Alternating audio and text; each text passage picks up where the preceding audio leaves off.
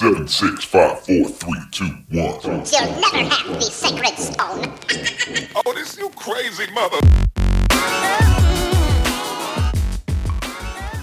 Welcome to Demetria Reads, where I have fun putting my voice to the written word to entertain you, inform you, and empower you. My name is Demetria Bridges, and I'm a Beantown girl who loves the power of her blueprint sound. And on this podcast, I narrate blogs, articles, poems, novel excerpts, anything that arrests my attention and moves me to pull out my vocal palette and start to paint. I'd love for you to subscribe, write a review, and of course, spread the word. Okay, let's get to today's inspiration. Hope you're enjoying your summer, and whether you're on the beach, on your commute, or just taking a break for lunch, here is part three to the juicy short story series, The Other Kind of Coffee. Enjoy. The Other Kind of Coffee, Part 3, by Stephen M. Tomick. I pray for reruns of Sally Jessy Raphael, Janet said, tapping the remote in hand. They don't make talk shows the way they used to.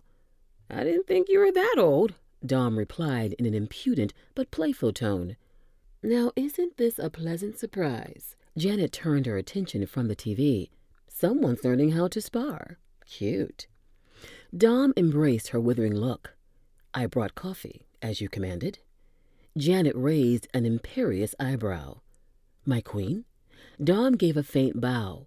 He wasn't sure whether or not this was a game. Janet revealed no hints or clues. The hospital room had a violet hue. A bouquet of bell flowers was on a table at the foot of the bed. The window blinds were drawn, and a bedside table lamp created a shadow that danced when Janet moved her arms. She tugged at the pastel colored blanket. Are you comfortable? Dom set the cardboard tray of coffee onto the table. Do you need anything? You can start by giving me that cup, she said. I feel like crap and I need the caffeine. Dom removed the cup from its slot and checked that the lid was secure. He passed it to Janet like it was a Fabergé egg. She yanked it from his grasp, removed the lid, and sniffed its contents like a whiskey connoisseur. What is this? Yak jizz? It's Costa Rican, in fact, Dom said. Taste it. You'll see it's not so bad. Janet's hazel eyes narrowed into serpent slits. You didn't let them pollute this with milk or sugar, did you? I know you like it black, Jan. Good. She took a sip. Her mouth puckered for a moment and then relaxed. So, what news from the north?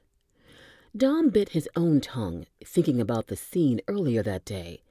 He performed a quick cost benefit analysis before deciding she would press him for the truth anyway.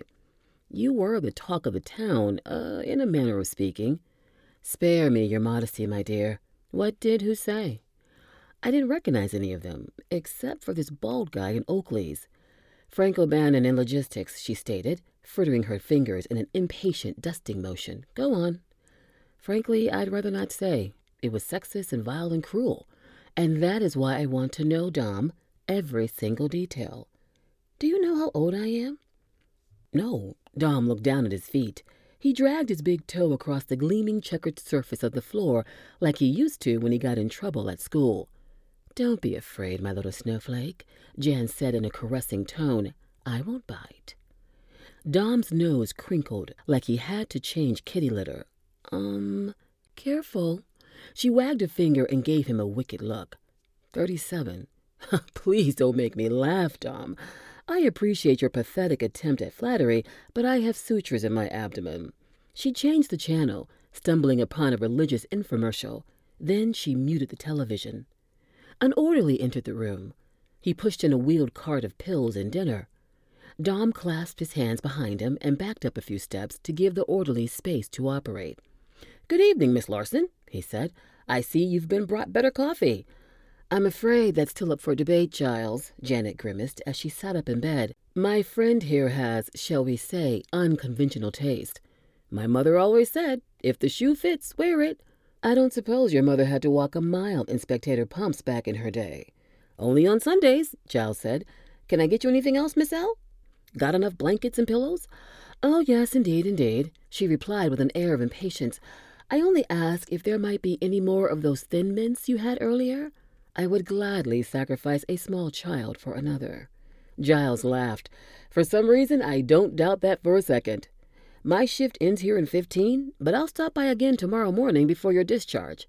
Very well, Janet sighed. Farewell, darling. Ta ta for now, Giles sang, closing the door on his way out. Dom sucked on the dregs of his chai latte. Janet raised an eyebrow. Yes? Miss Larson? Dom started. I thought your last name was Toomey. Pull up a chair, she said. Keep me company for a while. Once Dom was seated beside her, Janet began. The room had a certain flickering glow. Larson is my maiden name. I've been divorced for almost two years. She took a drink of coffee. The thing about an identity is that you're stuck with the one people remember. I hated my name, even as a little girl. When I dated someone in my teens, I always tried out his last name as a placeholder Janet Van Dyke, Janet Marshall, Janet Jameson. She counted off on her unpainted nails. I always liked that last one. I would have loved it if everyone would have called me JJ. Dominic set his cup on her bedside table. You could have told me, you know, he said. I like to listen. You're a sweet boy, Dom. Too sweet for someone like me. Nah, that's not true. Sure it is. Look at me, Dom. She placed her finger on his chin and squared his eyes to her. What do you see? Dom started to open his mouth, but Janet moved the finger to his lips. Hush. She brought the cup of coffee to her mouth and drank. Her eyes didn't budge. How old are you? Nineteen? Twenty-six, he gushed. Good Christ, still a baby, she mused, pausing for effect. I'll be 43 in October. You know what that means? Basically, half my life is officially in the bag. Ah, come on, Jan. It's not that bad. Her eyebrow curled into a question mark. Let's face the facts. I'm getting old. I'm divorced and a single mother. I have the reputation at work of a Disney villain, and my ovaries are a rocky wasteland. Or at least they were until this morning. Did you? Dom hesitated, the faint indication of a stutter. Never dance with a timid step, Dom, Janet said. Say it. Dom swallowed at the threshold of his comfort zone. Did you have a hysterectomy? Ha, no!